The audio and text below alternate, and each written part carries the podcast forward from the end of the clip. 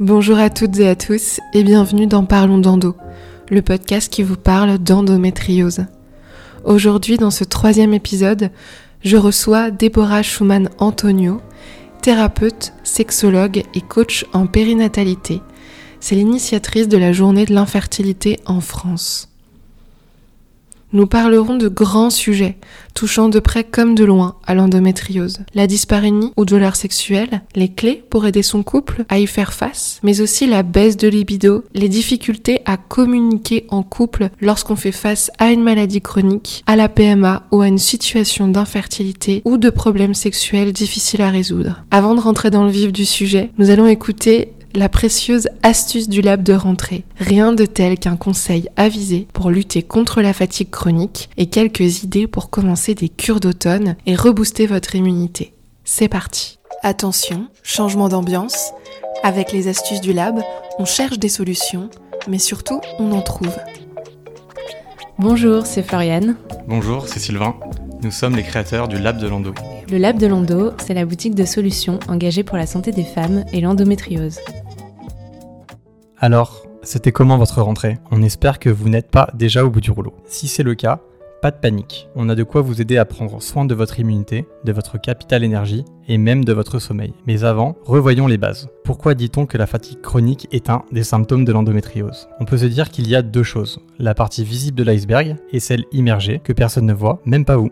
Eh bien, d'un côté, vous vivez pour la plupart d'entre vous avec de multiples symptômes à des intensités plus ou moins variables qui vous épuisent au quotidien. Jusque-là, c'est normal que cela entraîne de la fatigue. Et d'un autre côté, on sait aujourd'hui que l'endométriose est liée à un système immunitaire défaillant ainsi qu'un processus d'inflammation. Ces deux phénomènes provoquent stress oxydant, dysbiose intestinale et épuisement du corps, donc fatigue chronique. Le saviez-vous? Dans notre corps, tout est lié. Le fonctionnement de l'immunité, de l'énergie, du microbiote intestinal. Que diriez-vous d'une cure d'acérola spiruline suivie de probiotiques ainsi qu'une infusion au CBD pour commencer? Ces produits naturels vous apporteront coup de boost, sommeil réparateur, renforcement de votre système immunitaire et réduction de l'inflammation.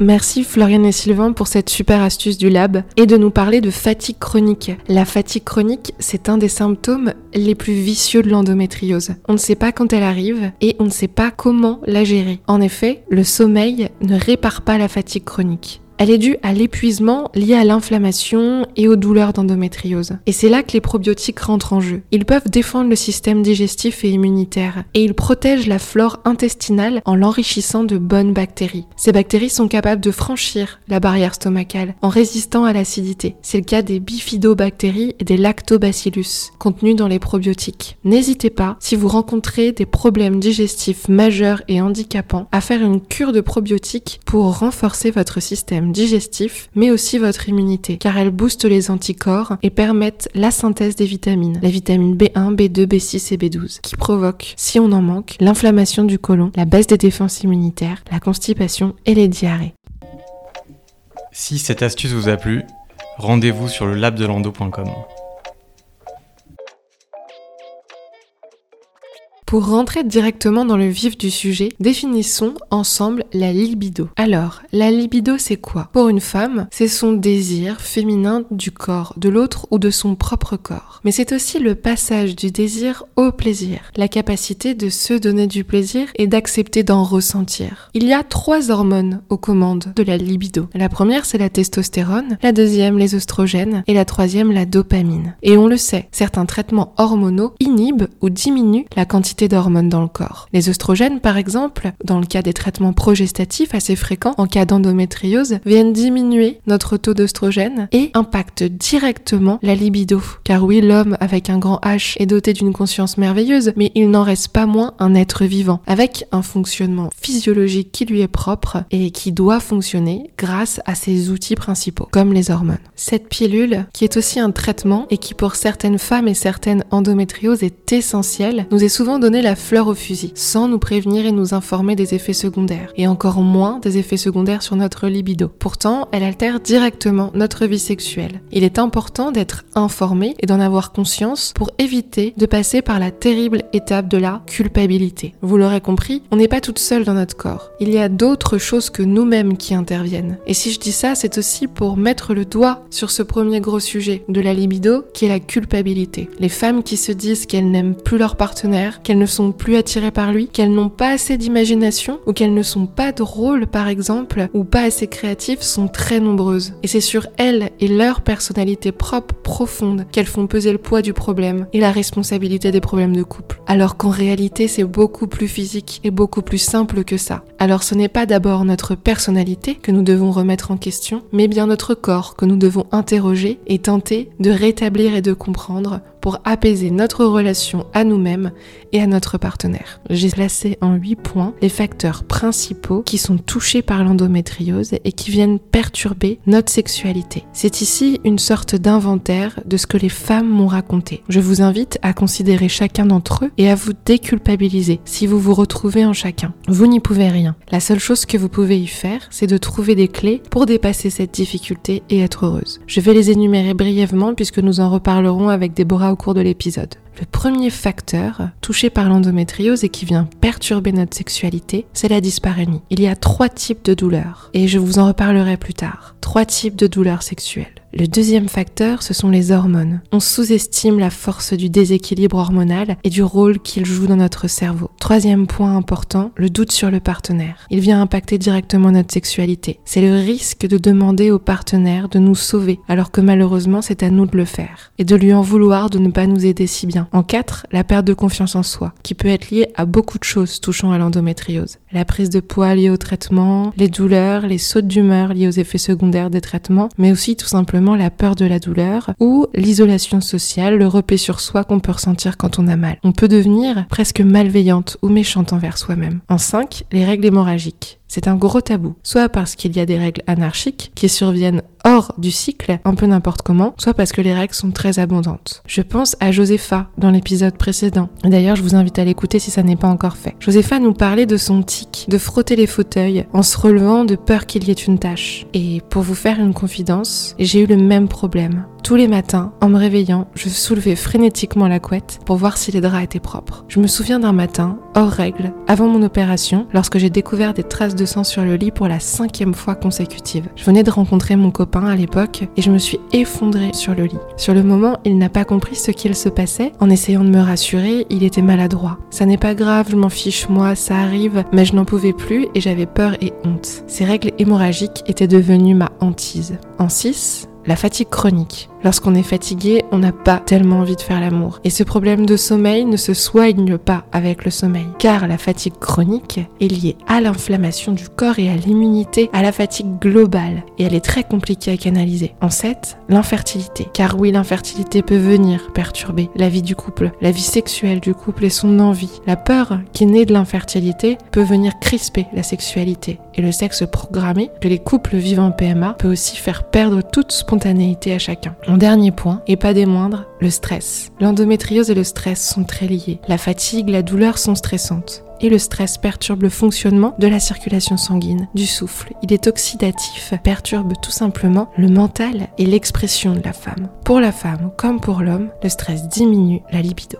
Autre petite information intéressante, en France et dans le monde, l'âge de la maturité sexuelle serait autour de 35 ans. Elle arrive tard quand même, cette maturité sexuelle, car avant de pouvoir vivre sa sexualité librement, d'être vraiment soi et créatif, il faut se connaître et apprendre à communiquer. Avec Déborah, tout à l'heure, nous explorerons les clés de cette communication de couple, de cette communication sexuelle. C'est quoi au juste une bonne communication? Autre information intéressante, les moments de la vie des femmes où c'est le plus difficile d'atteindre l'orgasme parce que les peurs sont les plus présentes, c'est entre 18 et 24 ans et 60 et 69 ans. Deux remarques sur ces chiffres. La première, c'est qu'encore une fois, cette maturité sexuelle, cette liberté sexuelle arrive plutôt tard et qu'elle se travaille, que c'est un chemin. Autre remarque aussi, et plutôt encourageante cette fois-ci. Nous avons donc une belle fourchette de vie sexuelle avec moins de peur et moins d'angoisse entre 24 et 60 ans. Évidemment, ce sont des chiffres indicatifs qui n'ont que peu de valeur. Mais j'aime cette idée de maturité sexuelle parce que j'ai la sensation que la sexualité c'est une évolution. Autre point important avant de poser ma première question à Déborah. Personne d'autre que vous ne sait où vous avez mal et comment vous avez mal. Et encore plus si votre partenaire n'a pas d'utérus. Si vous attendez de l'autre qu'il devine votre douleur, qu'il la ressente, vous ressentirez plutôt de la détresse et de la colère. Et probablement que votre partenaire se sentira démuni ou incompétent. Mauvaise idée, le jeu des devinettes subtiles. C'est à nous de faire le chemin et de mettre les pieds dans le plat, de poser les mots. C'est aussi pour ça que de temps en temps, d'aller voir un professionnel comme Déborah pour aider et accompagner, même juste une fois, peut aider à poser des mots sur ce que l'on ressent et à formaliser ou à débloquer tout simplement. Pas facile de trouver son dialogue amoureux, son langage. Et l'appétit sexuel, la libido, peut venir entraver notre envie même d'aborder la discussion. Si je n'en ai pas envie, pourquoi est-ce que j'en parlerai J'ai trouvé une lettre d'une femme atteinte d'endométriose qui parle à son partenaire de ses peurs sur la sexualité. Je vous la partage. Mon cher amour, j'aimerais exprimer avec le corps ce que mon cœur ne sait pas toujours me souffler. Vivre sans crainte de la douleur, d'une tache sur un drap ou de ton regard, nos câlins amoureux sans me soucier du reste. Comme un langage étrange dont nous aurions le secret ou un abandon lorsque la vie s'éteint dehors et que nous nous animons tous les deux.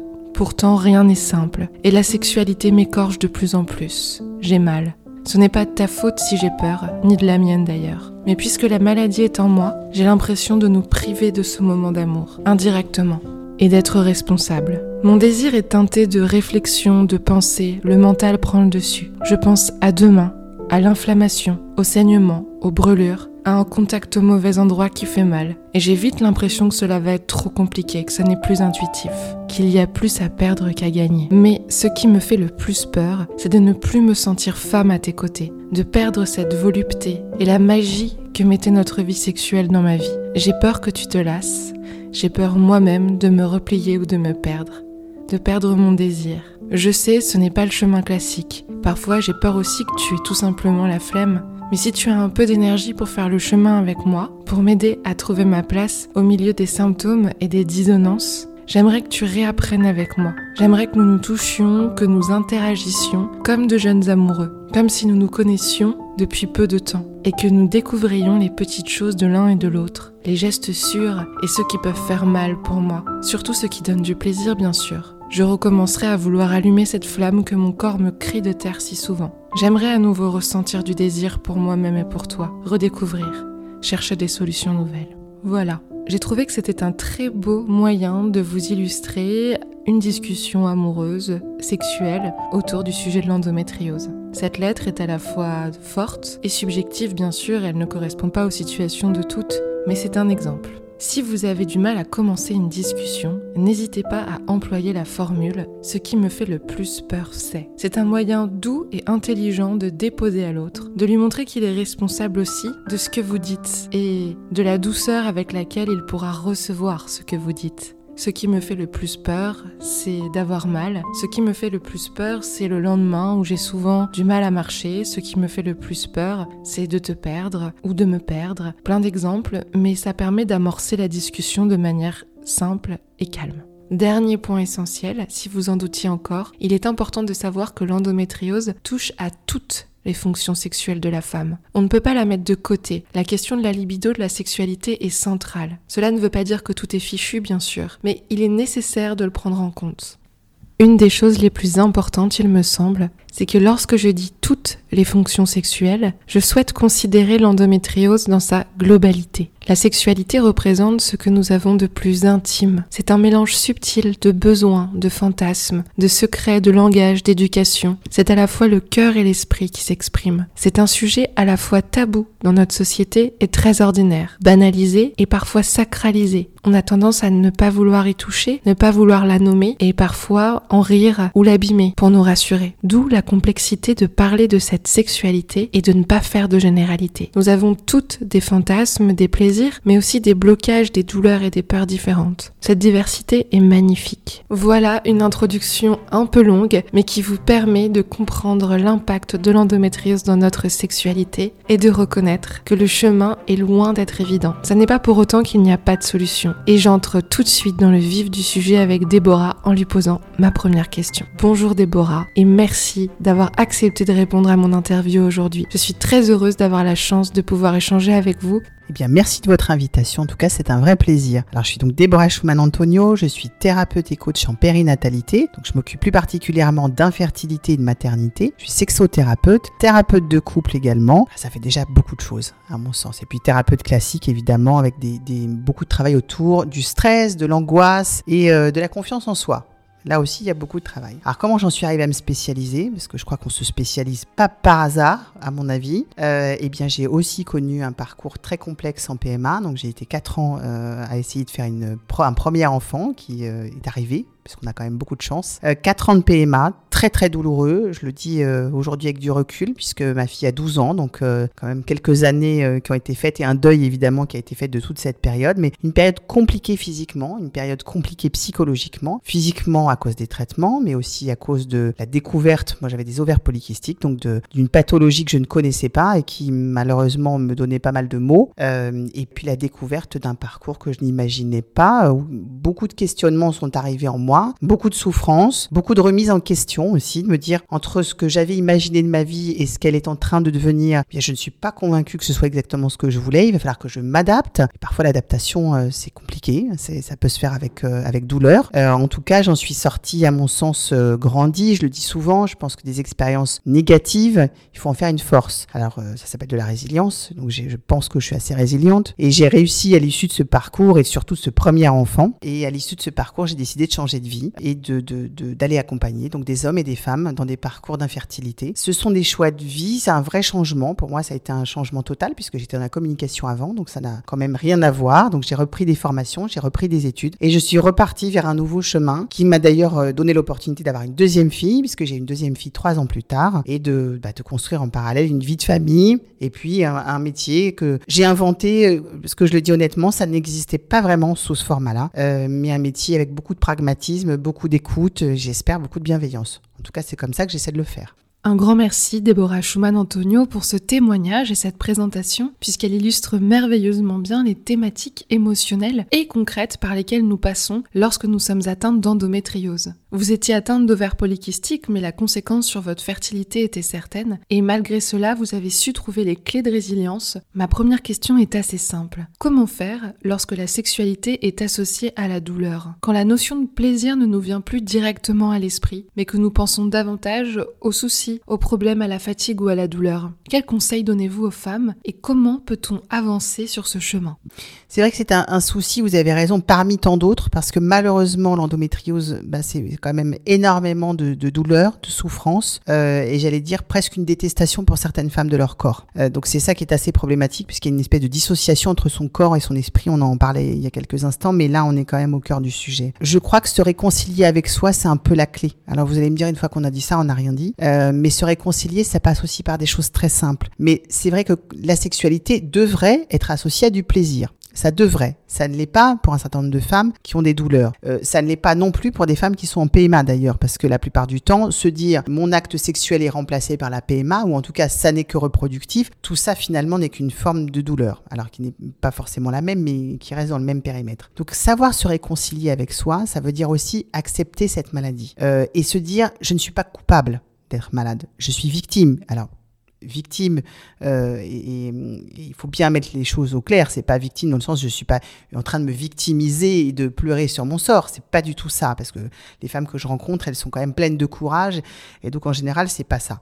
Mais il faut quand même se rendre compte qu'on n'a pas été responsable de la situation dans laquelle on est. On ne l'a pas créée. Elle nous est imposée. C'est notre corps qui a un dysfonctionnement. Ça, c'est quand même très important de l'avoir en tête. Parce qu'à un moment donné, quand il nous arrive une catastrophe, on a une tendance à se dire qu'est-ce que j'ai bien pu faire pour que ça m'arrive? Bon, dans le cadre de l'endométriose, rien du tout. Ça nous arrive. Donc il faut que j'apprenne, que je comprenne ce que c'est que cette maladie. Donc je pense qu'il y a une partie pédagogique à avoir pour que les patientes comprennent ce qui leur arrive, que tous ces mots sont finalement liés et comment on peut les apaiser. Et quant à la douleur dans la sexualité, et c'est là aussi compliqué parce qu'il faut faire rentrer le compagnon et on en parlera, euh, je crois, tout à l'heure, mais euh, c'est de se dire, il y a peut-être, d'abord il faut que je repère d'où est ma douleur, c'est-à-dire qu'elle n'est pas la même chez toutes les femmes. Est-ce qu'elle est pendant la pénétration? Est-ce qu'elle est une pénétration, excusez-moi, on va rentrer dans les détails, mais euh, profonde ou pas? Parce que c'est intéressant de comprendre à quel moment ça devient douloureux. Parce qu'à un moment donné, ça n'est pas au même endroit et donc on a des manières de faire. Et il faut que j'invente, entre guillemets, ou que je, je me réapproprie mon corps et qu'avec mon compagnon, on trouve d'autres façons de faire. Quand je dis d'autres façons de faire, c'est, eh bien, on est à deux, et donc, il y a d'abord d'autres manières d'avoir du plaisir et de le retrouver, ce plaisir, de se dire, mais je peux avoir du plaisir si ce n'est pas avec pénétration. Eh bien, on, sait heureusement qu'on a d'autres moyens d'avoir du plaisir, mais de renouer avec ce plaisir, que mon corps ne soit pas uniquement, euh, n'associe pas uniquement sexualité et douleur, mais associe du plaisir. Donc pour ça, il va falloir que j'essaye d'autres choses. On a des caresses, on a des préliminaires qui nous permettent de partager des beaux moments, parce que la sexualité, c'est du plaisir et aussi un vrai partage avec, le, avec son compagnon, et de se dire, on va inventer tous les deux quelque chose qui donne du plaisir pour moi, mais qui lui donne aussi du plaisir. Parce qu'évidemment, l'idée, c'est qu'on le partage à deux. Et puis, s'il y a pénétration, eh bien que j'essaye plusieurs positions pour me dire dans quelle position ça va être le moins désagréable pour moi et qui me permettent malgré tout de pouvoir avoir une relation sexuelle, j'allais dire, aboutie, c'est-à-dire vraiment jusqu'au bout. Mais pour ça, il faut que je l'invente avec mon compagnon et que je l'inclue totalement dans ce qui est en train de se passer. Parce que le problème, c'est que la plupart du temps, il y a une exclusion, c'est-à-dire qu'on dit finalement, je ne veux pas du tout de sexualité. Mais ça, dans un couple, ça n'a pas, euh, à un moment donné, ça devient compliqué à gérer. On a quand même quelqu'un qui a du désir pour nous. Nous-mêmes, on a du désir. Donc ça génère de la frustration si on se prive d'avoir ce moment-là. Donc le réinventer complètement à deux, mais inclure, et ça j'insiste vraiment, inclure l'autre avec nous pour que ça se fasse, je pense que ça, c'est complètement indispensable. Je parlais de plaisir, je vais juste rebondir aussi là-dessus. Quand je disais se réconcilier avec son corps, quand on n'aime pas son corps pour plein de raisons, quand on a de l'endométriose, quand on a grossi à cause des traitements de PMA, même après un accouchement, quand on commence à se dire oh là là, mais j'ai pris des kilos et je retrouve plus mon corps, je me reconnais pas. Je pense que déjà, c'est pas uniquement dans le regard des autres que ça, que ça, que ça existe, cette reconnaissance. C'est déjà avec soi-même. Ça veut dire quoi? Ça veut dire que même quand je prends une douche, je suis capable de toucher mon corps, de me le réapproprier, il a changé. Il ressemble à quoi? Je peux me regarder dans un miroir. Alors je me regarde dans un miroir, mais petit à petit. C'est-à-dire que je ne vais pas m'imposer une image qui peut être violente. Mais je re-regarde mon corps, je regarde comment il évolue, qui il est, je le réappréhende parce que finalement, je deviens l'ami de ce corps-là. Et ça, c'est très important. J'essaie de me faire jolie, de me mettre des jolies crèmes et tout ça en prenant soin de moi. Quand on est enfant, on a une maman qui s'occupe merveilleusement bien de nous en général et qui va pallier à tous nos désirs et toutes nos envies quand on devient grand, eh bien notre meilleure maman, c'est nous-mêmes. Donc c'est à nous de prendre soin de nous-mêmes et tout ce qui va arriver des autres, c'est un peu du bonus. Mais déjà, il faut que nous, on sache vraiment s'occuper de nous. Se réconcilier avec soi-même, accepter dans le sens de l'acceptation de la maladie, mais aussi de ce qui nous arrive, c'est-à-dire accepter sans renoncer à soi et à ses rêves, accepter en restant battante, en se regardant dans une glace et en se disant oui, je porte cela et ça ira. Ne pas se placer en victime, mais ne pas se culpabiliser non plus. Et savoir que nous ne sommes pas responsables de ce qui nous arrive. Essayer d'autres choses, en couple et seul, pour se sentir mieux avec soi-même. Et se réapprivoiser. Réapprivoiser son corps sans se brusquer. Voici de merveilleux conseils. Déborah nous parle aussi des types de douleurs. Les trois types de douleurs sexuelles. La douleur diffuse, celle qui peut survenir à n'importe quel moment pendant le rapport ou même avant ou après. La douleur profonde que l'on ressent souvent lorsqu'il y a contact au fond du vagin. Ou alors la douleur post-orgasmique, celle qui survient souvent après le rapport, après la contraction de l'utérus et qui peut nous faire mal pendant plusieurs jours. Je demande à Déborah Schumann-Antonio ce qu'elle pense de la communication de couple. Comme nous en parlions au début, j'avais envie de connaître son point de vue. Y a-t-il une philosophie, une manière de se parler? Comment peut-on instaurer un dialogue sur le sujet? J'allais vous dire, quand on a peur, euh, c'est un réflexe un peu archaïque. Donc la peur, elle, est... Euh, elle est assez irrationnelle et elle nous amène à faire deux choses. Hein. Effectivement, où on va au combat, ou on fuit. Il n'y a pas 50 000 solutions. C'est un peu spontané et naturel. Bon, quand on est dans la fuite, c'est compliqué puisque l'autre va le prendre à titre personnel. C'est lui qui est donc qui devient le problème. Et l'autre n'est pas le problème en fait. Euh, c'est nous finalement qui sommes le problème. Bon, mais je crois quand on s'aime, euh, il y a quand même le nerf de la guerre. C'est quand même la communication. Et euh, je crois quand même que rétablir déjà une connivence, une connexion avec l'autre, ça passe pas forcément d'abord par la sexualité. Ça passe par des regards, ça passe par des échanges, ça, passe par des moments privilégiés. Euh, je dis souvent à des couples que je vois, si au moins une fois par semaine vous posiez vos téléphones, vous dîniez ensemble en face à face en vous parlant, euh, et en vous parlant pas de vos problèmes, mais en vous parlant de projets, d'envie, de désirs qu'on a, ça rétablit le dialogue.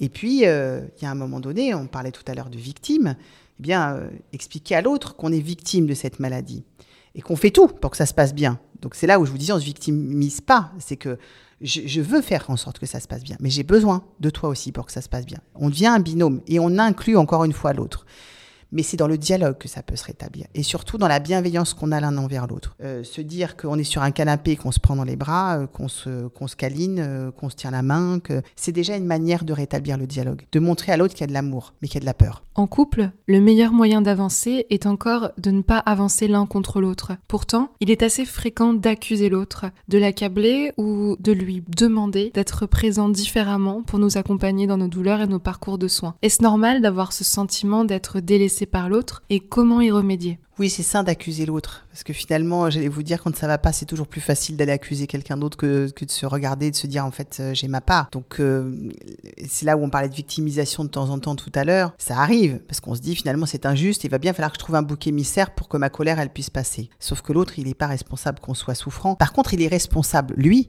de la manière dont il va nous aider, de la manière dont il va nous accompagner, de sa bienveillance. Ça, il en est complètement responsable. Donc, si il est mauvais là-dessus, Là, on a le droit de lui dire tu n'as pas fait, tu n'as pas été à la hauteur. Mais pour ça, il faut peut-être lui donner aussi les règles du jeu.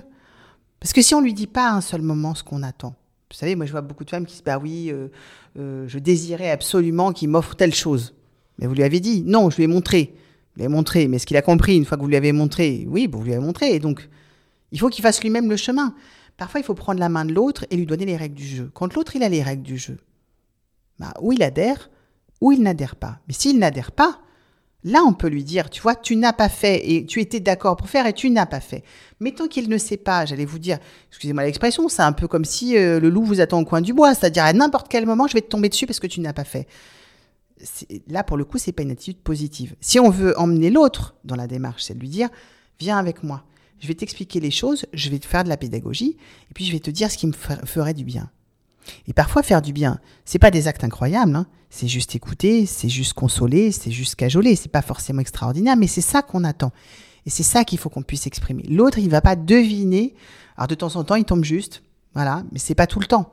Donc si on veut vraiment avoir une, une, relation de connivence, il faut la créer. Ça se construit. C'est comme la sexualité, ça se construit à deux. Ça ne se fait pas tout seul. On n'est pas l'un contre l'autre. À la communication non violente, ce grand mystère et cette clé incommensurable de la vie de couple. Je vous conseille d'ailleurs l'ouvrage de Marshall Rosenberg, Les mots sont des fenêtres ou bien ce sont des murs, qui permet d'élucider un grand nombre de mystères. Il y a un autre facteur dans cette vie sexuelle et cette vie de couple qui peut rentrer en compte et toucher l'endométriose, la libido, ce terme que nous abordions au début de l'épisode. Je demande à Déborah ce qu'elle en pense. Qu'est-ce qui fait le désir? Qu'est-ce qui fait l'excitation? Que peut-on faire pour le stimuler ou pour se sentir à l'aise? Y a-t-il des bonnes raisons de se forcer? Faut-il s'écouter? Comment réagir face à la baisse de libido que peuvent provoquer les traitements contre l'endométriose ou les chirurgies à répétition qui nous font perdre confiance en nous et peuvent faire souffrir le corps? C'est compliqué parce que on peut toujours se forcer, évidemment, euh, j'entends même des médecins dire euh, l'appétit vient en mangeant, donc euh, ce qui n'est pas complètement faux, vous allez me dire. Mais pour ça, je pense qu'on la discussion qu'on avait juste avant sur l'histoire de la bienveillance et de se câliner, de se la sexualité, elle commence là en fait. La sexualité, elle commence pas dans un lit. Euh, contrairement à ce que beaucoup de gens imaginent, on va dans un lit, pof, on aura envie. Non, elle ne commence pas quand on est dans le lit, elle commence bien en amont, surtout pour les femmes. Je ne parle pas forcément des hommes.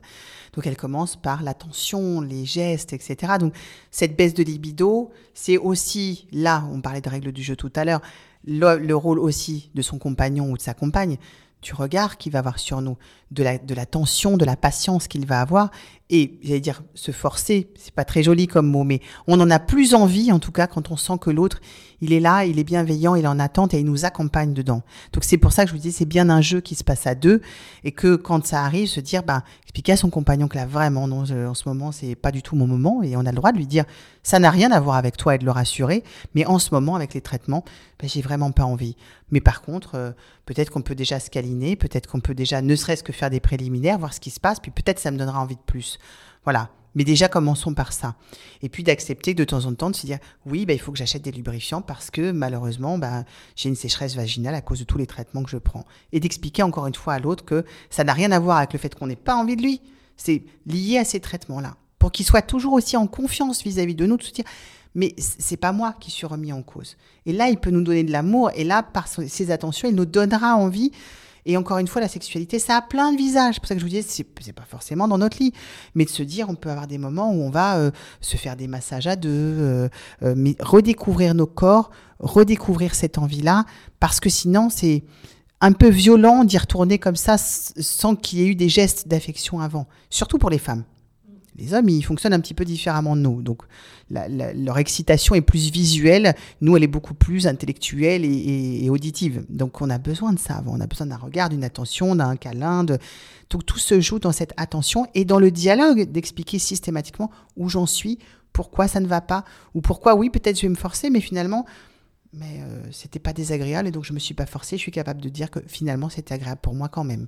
Un grand merci pour votre réponse très complète. Une autre question me vient en vous écoutant. Y a-t-il des clés pour que les femmes puissent se sentir en excitation ou alors tout simplement se rencontrer dans leurs propres désirs Y a-t-il des choses que l'on peut faire avec soi-même pour se sentir mieux? Alors oui, on peut faire des choses soi-même. D'abord parce que euh, je pense que plus on connaît son corps, plus on est capable de savoir ce qui va déclencher le désir chez nous.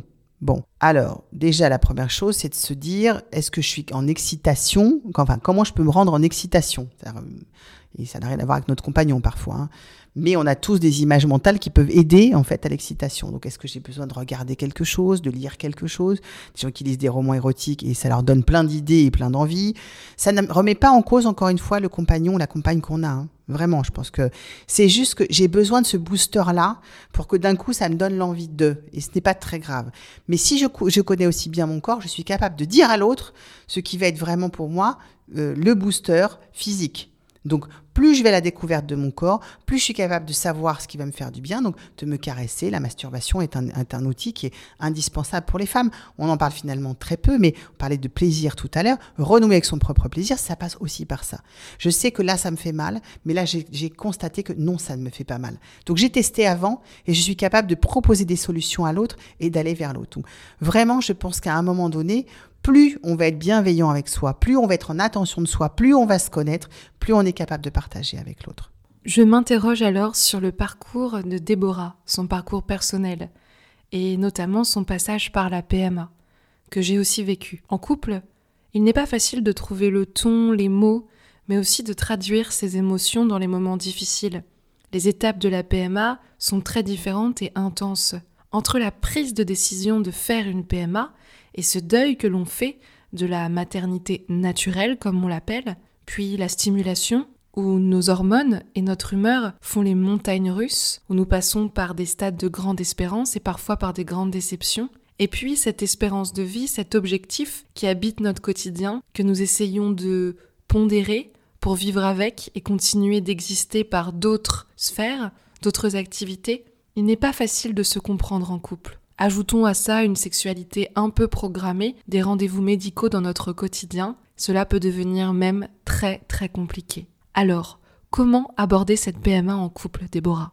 Ce sont des parcours, je le disais tout à l'heure en préambule en parlant de moi, mais je me suis aperçue depuis plus de dix ans que je fais ce métier que bah, je n'étais pas la seule en fait, hein, bien loin de là d'ailleurs, euh, qui sont très compliqués parce que ça remet en cause, j'allais dire à titre personnel déjà, nos prévisions, nos prédictions de vie on se dit tous, euh, j'aurais réussi ma vie un jour lorsque euh, j'aurais ci, ça, ça. Alors on peut y mettre tout ce qu'on veut dans notre petite besace, mais en général, les enfants sont là. J'ai un patient qui m'a dit, un patient homme qui m'a dit il y a pas très longtemps, j'aurais imaginé que je pouvais tout rater dans ma vie sauf faire des enfants parce que finalement il fallait pas de diplôme, il fallait pas euh, quoi que ce soit d'apprentissage, donc ça semblait évident et pourtant c'est là où ça n'a pas fonctionné. Donc c'est encore plus incompréhensible pour moi que ça n'ait pas fonctionné. Et c'est vrai, je pense que la chute elle est d'autant plus dingue qu'on se dit mais tout le monde peut y arriver qu'on soit intelligent, euh, petit, grand, euh, on s'en fiche complètement. Il n'y a pas de critères qui font que. Donc c'est très incompréhensible. Et pour le couple, c'est très compliqué parce que d'un coup, chacun, on va avoir une vision de cette maternité ou de cette, ce chemin-là très différente. Donc on parlait de dialogue tout à l'heure. Là encore, il est au cœur du problème. Parce que si on n'arrive pas à dialoguer avec son compagnon, si on n'arrive pas à comprendre l'un et l'autre où on en est, toi tu en es là, toi tu as envie de ça, mais moi j'ai pas envie de subir ce traitement, ou moi j'ai peur, ou moi je ne le comprends pas, il y a un moment, on va prendre des chemins presque au, forcing, c'est-à-dire de se dire j'y vais, mais l'autre il n'est pas d'accord, l'autre il ne me suit pas dans ce parcours-là. Donc ce dialogue-là, il est indispensable. Il faut que chacun puisse comprendre, si le couple est, concerné l'un et l'autre par des pathologies d'ailleurs, que ce que chacun a, ce que, ce que ça peut engendrer quelles sont les options, se poser les vraies questions. Et si ça ne fonctionne pas, et si cette, cette PMA, elle, est interminable et que ça fonctionne pas, est-ce qu'on peut envisager d'autres options? Est-ce qu'on est capable de le faire ou pas? Parce que tout le monde n'a pas envie de le faire. Je crois que c'est pas une fin en soi de se dire, une fois que j'ai fini euh, mes quatre ou cinq fives, euh, je vais aller adopter ou je vais aller faire un don. Ça ne correspond pas à toutes les attentes. C'est là où il y a beaucoup de questionnements à avoir. Il faut toujours rester très en accord individuellement avec soi. Je dis bien individuellement parce qu'on ne peut pas faire plaisir uniquement à l'autre. Ce sont des choix de vie trop importants pour qu'on se dise c'est pas grave, euh, on ira faire un don et c'est rien. Non, c'est pas rien. C'est un bébé, c'est une vie entière, c'est un engagement de vie. Donc, je dois être très en accord en permanence. Et puis, une grande indulgence dans les couples parce qu'on n'avance pas à la même vitesse, on ne voit pas les choses de la même manière. Nous le vivons dans notre corps, nous les femmes intrinsèquement dans notre corps. On sait, j'ai des femmes qui me disent j'ai des douleurs, tellement j'ai envie d'être enceinte, j'ai des douleurs physiques. Un homme, il n'a pas de douleurs physiques. C'est normal, il n'a pas d'utérus, il n'a pas d'ovaire, donc on va pas le blâmer, c'est physiologique, c'est comme ça, c'est naturel. Mais il a aussi ses propres désirs, sa propre vision, lui, de la, de la paternité. Donc, il y a un moment, il faut quand même qu'on soit assez d'accord sur qu'est-ce que tu entends par devenir parent, qu'est-ce que tu es prêt à faire pour devenir parent. Et donc, je trouve que ce qui est toujours intéressant, et je le vois dans les couples, qui soient d'ailleurs homosexuels ou hétérosexuels, hein, ça fonctionne pareil. Il y en a toujours un des deux qui est plus pragmatique et un des deux qui est plus dans l'émotion. Et ce qui est toujours intéressant, c'est que ce double discours-là, il permet d'avoir une espèce de vérité. C'est-à-dire, c'est jamais tout l'un ou jamais tout l'autre. Hein. Donc, il y a une espèce de vérité entre les deux et qui apporte vraiment deux sons de cloche. Et tu te dis, mais moi, j'ai entendu ça ou moi, j'ai compris ça. Ben, ok, moi j'ai pas compris. Donc, est-ce qu'on peut en rediscuter? Est-ce qu'on peut se poser des questions? Euh, Quand on va chez les médecins ensemble, quand on va faire les choses ensemble, ça permet toujours d'avoir une espèce de, de, de, de, vase communicant où les deux sont vraiment partie prenante. Ça, c'est important. Mais c'est vrai qu'on voit des couples qui, explosent complètement pendant les parcours. C'est souvent des couples qui étaient un peu défaillants auparavant. Et j'allais dire l'épreuve de vie là qu'il aurait, qu'il aurait malheureusement imposée elle fait exploser les choses. Les autres couples, la plupart du temps, ça les renforce. Parce qu'il y a un moment donné, si vous ne vous renforcez pas, oui, ça va aller à volo. Donc, ça, oblige au dialogue, ça oblige à la compréhension, ça oblige à l'indulgence vis-à-vis de l'autre. Et j'allais dire, dans la vie, on n'a quand même pas des tonnes d'occasions d'être confronté, à mon sens, à des vraies décisions de vie. Finalement, et tant mieux, ça veut dire qu'on a des vies plutôt pas désagréables, mais euh, là, c'est un vrai choix de vie. Si je n'ai pas d'enfant, qu'est-ce que j'imagine à la place ou comment je le vis? Mais si je veux absolument un enfant, jusqu'où je suis capable d'aller? Quel enfant j'ai envie d'avoir? Un enfant du don, un enfant de l'adoption ou pas d'enfant? Enfin, Ce sont des vraies questions qu'on se pose. Donc ça, c'est des questions déjà individuelles, puis ensuite qu'on discute en couple. Donc là, encore une fois, je pense que le dialogue, la bienveillance, la compréhension de l'autre, elle est indispensable. Sinon, c'est là où on se perd en chemin.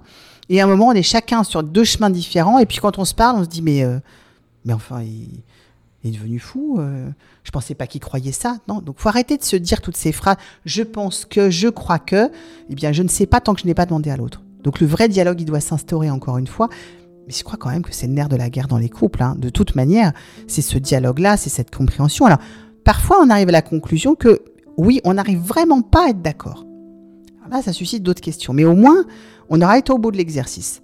On se sera posé les vraies questions. Il n'y a que comme ça qu'on le sait c'est juste en dialoguant et juste en ayant cette indulgence et en se disant faut que je me départisse de ce que je crois et que j'écoute ce que me dit l'autre. Pas toujours évident. Nous ne sommes pas tous égaux devant la PMA. C'est pour ça qu'il ne faut pas se culpabiliser. Certaines femmes supportent très mal les hormones, ressentent des douleurs physiques liées à la stimulation et à leurs ovaires qui gonflent. D'autres se sentent seules et les hormones modifient leur caractère. Pour ma part, les hormones pendant la stimulation m'ont vraiment stimulée, c'est-à-dire que j'étais dans un état second mais plutôt positif, presque excité. Et puis j'ai abordé la PMA de manière assez positive. Je l'ai vue comme une opportunité et mon conjoint était présent et apaisant. Ça n'a pas été une période très difficile, plutôt étrange. Mais si j'avais dû recommencer des cycles et des cycles, j'aurais probablement vécu les choses différemment. Alors voilà, le problème, c'est l'attente aussi, et cette espérance. Il y a aussi quelque chose qui est assez étrange et qui est difficile à gérer en couple, c'est cette sexualité programmée dont j'ai déjà parlé dans l'épisode. Je demande à Déborah comment est-ce qu'on peut mieux la vivre, ou en tout cas la vivre le mieux possible. Je pense que c'est moins pénible quand c'est au milieu d'une vraie sexualité. C'est-à-dire que le problème, c'est que la plupart du temps, il n'y a plus que ça, en fait. Il y a plus, cette sexualité n'existe plus qu'à l'instant T, en fait. Et c'est ça le problème. C'est que du coup, ça devient plus du tout agréable, puisqu'on sait que de toute façon, faut le faire. Alors là, on parlait de notion de plaisir au début, il n'y en a plus du tout. C'est, oui, bah c'est maintenant ou jamais, en fait. Donc on doit faire, et c'est comme ça, et il n'y a, pas de, a pas de discussion. S'il y a une vraie sexualité autour, s'il y a d'autres moments de plaisir, Bon, bah celle-là, effectivement, comme vous dites, on peut en rire et on peut se dire, bah tiens, on va en faire un truc un peu sympa, euh, un peu hors norme. Euh, on n'est pas obligé d'être dans notre lit. Euh, on peut, on peut aller à l'hôtel. On peut se faire un vrai truc un peu sympathique autour. Mais parce qu'il y a une vraie sexualité. Sinon, on se dit, bah vraiment, ma sexualité, mon plaisir, ça se résume à ça. Là, on en perd tout le sel, en fait. Donc c'est vraiment dans une dynamique, je pense, un peu plus large qu'il faut réfléchir et de se dire, bah, pourquoi pas, sur là, euh, je peux décider de voilà d'aller à l'hôtel, euh, d'aller dans un endroit sympa. Euh, parce que si je dois raconter un jour à mon enfant comment il a été conçu, je peux lui dire qu'on était quand même dans un endroit sympa et pas qu'on était en train de s'engueuler sur un coin dans la chambre et que ça a fini en pleurs. bon, alors ok, on a quand même fait un câlin, mais enfin ça a mal fini c'est pas tout à fait la même histoire qu'on se raconte. Il faut le dissocier. La plupart des couples ne le dissocient pas, puisque c'est ce que je disais tout à l'heure, sexualité et reproduction sont souvent mêlées dans ces périodes-là. Ce qui est un peu dommage. Et c'est normal, j'allais dire, c'est une logique. Il ne faut pas se culpabiliser, c'est une logique intellectuelle qui s'impose à nous à un moment donné. Mais sortons un peu de ça et on peut se dire, j'ai le droit de m'amuser, justement, puisque la reproduction, euh, c'est la PMA qui s'en charge. Alors j'ai le droit de m'amuser sur le reste. Quand on me l'impose pour X ou Y raison, ben, je dois aussi essayer d'en faire un jeu. Parce que sinon, si j'arrive, et je disais tout à l'heure, on a une sexualité différente, moi j'ai besoin euh, qu'on me parle gentiment, euh, qu'on me cajole, etc. Et puis lui, il est plutôt visuel. Si j'arrive en faisant la tête et que toute la journée, il m'a dit des choses désagréables, imaginez bien que là, on n'en rit pas du tout. En général, ça finit en dispute. Donc je pense qu'il faut réussir à trouver, d'en rire, euh, peut-être de s'envoyer des petits textos dans la journée, des trucs un peu sympas, un peu rigolos, pour que justement ce moment soit un peu désacralisé, qu'on se dise oui, il faut le faire. Enfin, faisons-le bien dans ces cas-là, parce que sinon ça n'a pas de sens. Un grand merci Déborah d'avoir répondu à mes questions. Cela fait vraiment du bien d'avoir la chance de pouvoir interroger une professionnelle de santé qui parle de dialogue, de bienveillance avec autant de conviction et de sérieux. Je crois savoir que vous avez écrit un livre sur l'infertilité. Je l'ai même lu en partie, je suis en train de le terminer. Et j'invite les femmes à le découvrir également, en tout cas celles qui se questionnent sur la PMA, le sujet de l'infertilité et ses questions. Pouvez-vous nous en dire quelques mots? Eh bien oui, j'ai donc écrit un livre il y a presque trois ans maintenant qui s'appelle Infertilité, mon guide vers l'espoir, qui est aux éditions Jouvence. Alors qui est un livre euh, à la fois pragmatique parce qu'on a besoin de réponses, d'explications. Donc c'est un livre où on explique des parcours, les effets secondaires d'un certain nombre de médicaments, mais il y a aussi des bonnes pratiques, des astuces pour pouvoir mieux vivre le parcours, parce que ça c'est indispensable d'avoir des astuces et de savoir comment faire, parce qu'on est un peu démunis, sinon moi je trouve que c'est un peu violent. Et puis il y a toute une partie aussi plus psychologique euh, pour comprendre ce qui se passe quand on est dans un parcours, parce que je crois qu'on est euh, complètement assailli par nos émotions. Donc c'est important derrière de pouvoir comprendre ce qui se joue en nous. Ce n'est pas, on n'est pas en train de devenir fou, on n'est pas en train de perdre pied. Non, il se passe réellement des choses en nous, mais il se passe aussi des choses chez notre compagnon. Parce qu'on ne fait pas un enfant, euh, là, pour le coup, toute seule, on fait un enfant à deux. Euh, et donc il y, il y a les deux paramètres à prendre en compte dans cette euh, problématique de PMA. Et donc c'est intéressant de comprendre comment les deux avancent. Donc il y a aussi des bonnes pratiques, euh, des explications qui nous permettent d'y voir un peu plus clair. Et puis un troisième volet qui va être plutôt sur la suite de la PMA, donc les autres chemins vers la parentalité, puisque ça ne s'arrête pas une fois qu'on a fait des filles. On peut avoir des dons d'ovocytes, des dons de sperme, de l'adoption. Donc on en parle aussi pour expliquer un peu les chemins qu'on peut prendre et quels sont aussi les questionnements psychologiques. Et puis, on aborde un quatrième et dernier volet euh, sur tout ce qui est accompagnement autour de la PMA, parce que je trouve que c'est important d'être aidé, d'être accompagné. Alors, il y a la parole. Donc, la parole, ça peut être tout ce qui est euh, psychologue, euh, psychiatre et thérapeute, mais il y a aussi d'autres façons d'être accompagné. tout ce qui peut être sophrologie, ostéopathie. voilà. Donc, ça, c'est important d'avoir des choses qui soient adaptées à nos besoins il n'y a pas de recette miracle. Il n'y a que des. Je pense qu'il faut aller chercher des choses qui nous font du bien, avec lesquelles on va être en accord et qui vont nous aider à être en accord entre notre tête et notre corps. Ça, c'est vraiment très important. Un grand merci, Déborah. Est-ce qu'avant de terminer l'épisode, vous avez un petit mot, un dernier mot, même un grand mot à dire aux femmes, le mot de la fin? Eh bien, Merci en tout cas de votre gentillesse, très sincèrement, et des mots que vous venez de dire, parce que ça me touche beaucoup. Et, euh, et je voudrais juste dire à toutes les femmes, qu'elles aient des endométrioses, des ovaires polykystiques, qu'elles aient quoi que ce soit, soyez fiers de vous. Soyez toujours fiers de vous de toute façon et ne vous résumez jamais par votre maladie. Vous n'êtes pas une endométriose, vous n'êtes pas des ovaires polykystiques, vous êtes une femme à part entière. Bon, avec, j'allais dire, un, petit handicap invisible pour les autres, mais enfin, on a ce petit handicap, et ben faites-en une force. Mais jamais, jamais, n'ayez honte de vous. N'ayez pas honte de vos parcours en PMA, parce que je crois qu'on est plutôt des warriors quand on en sort. Donc, il faut quand même beaucoup de courage pour faire tout ça, et, et, et je crois que on a tout dit quand on a dit qu'il fallait beaucoup de courage et beaucoup de force.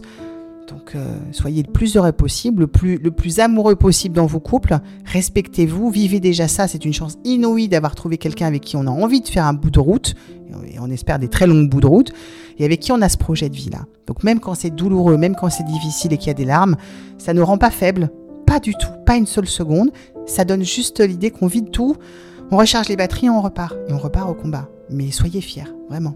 Ce sera le merveilleux mot de la fin. Soyons fiers. Soyons fiers parce qu'il n'est pas facile de cheminer sur le chemin de l'endométriose, de la PMA ou d'autres maladies chroniques. Parce que c'est une maladie qui frappe souvent lorsque nous sommes jeunes et peu armés pour combattre la vie et nous faire entendre. Nous pouvons aussi être fiers des combats menés sur nos parcours d'infertilité, si malheureusement nous faisons partie des 30 à 40% de femmes atteintes d'endométriose qui rencontrent ce type de soucis. Merci à toutes les femmes qui soutiennent ce podcast depuis ses débuts ou récemment. Merci aussi à la magnifique vie qui s'installe sur notre page Instagram, le journal de l'endométriose et de la maternité. Je tenais également à remercier Endo France, l'association française de lutte contre l'endométriose qui soutient le podcast depuis le début. Merci aussi au Lab de Lando qui a rejoint l'aventure pour cette saison 2. Lorsque je suis en train d'enregistrer ce podcast, pour celles qui l'écouteront jusqu'au bout, je suis à quelques heures de repartir à la maternité pour l'accouchement. J'avais très envie de le terminer et j'avais envie de déposer à ma fille un épisode sur la sexualité et les débuts de la PMA parce que j'en suis fière. Je suis aussi heureuse de le partager avec vous car cet enfant, cette aventure, c'est le fruit d'un très long parcours. Un parcours d'errance médicale, un parcours de PMA, un parcours contre le doute de soi et que la société voulait me faire croire de moi-même. Aujourd'hui, je me sens forte et libre et j'en suis fière. Je pense bien à celles qui sont remuées ou en difficulté. N'ayez pas honte si pour vous le parcours PMA est difficile. Il y a des histoires différentes, nous n'avons pas toutes les mêmes situations, le même bagage. Mais quoi qu'il en soit, n'hésitez pas à demander de l'aide à des professionnels, à vous entourer. Pour mon parcours PMA, je me suis fait accompagner en sophrologie, en ostéopathie, par une psychologue jungienne qui m'a beaucoup aidé aussi à comprendre ce qu'il m'arrivait. J'ai pu poser des mots. Le service de Dans lequel j'étais m'a accompagnée. J'ai sollicité chaque jour les sages-femmes lorsque j'avais un doute. J'ai appelé plusieurs fois l'hôpital pour comprendre, pour parler de mes peurs, de douleurs étranges que je pouvais avoir à certains moments. J'ai demandé une anesthésie générale pour la ponction. Chaque chose a été posée en conscience. N'hésitez pas à vous impliquer à vous investir et à vivre cette période à fond. Et surtout, n'oubliez pas, parlons d'endo, un peu n'importe comment, à l'image de la maladie, mais parlons d'endo. Merci à toutes.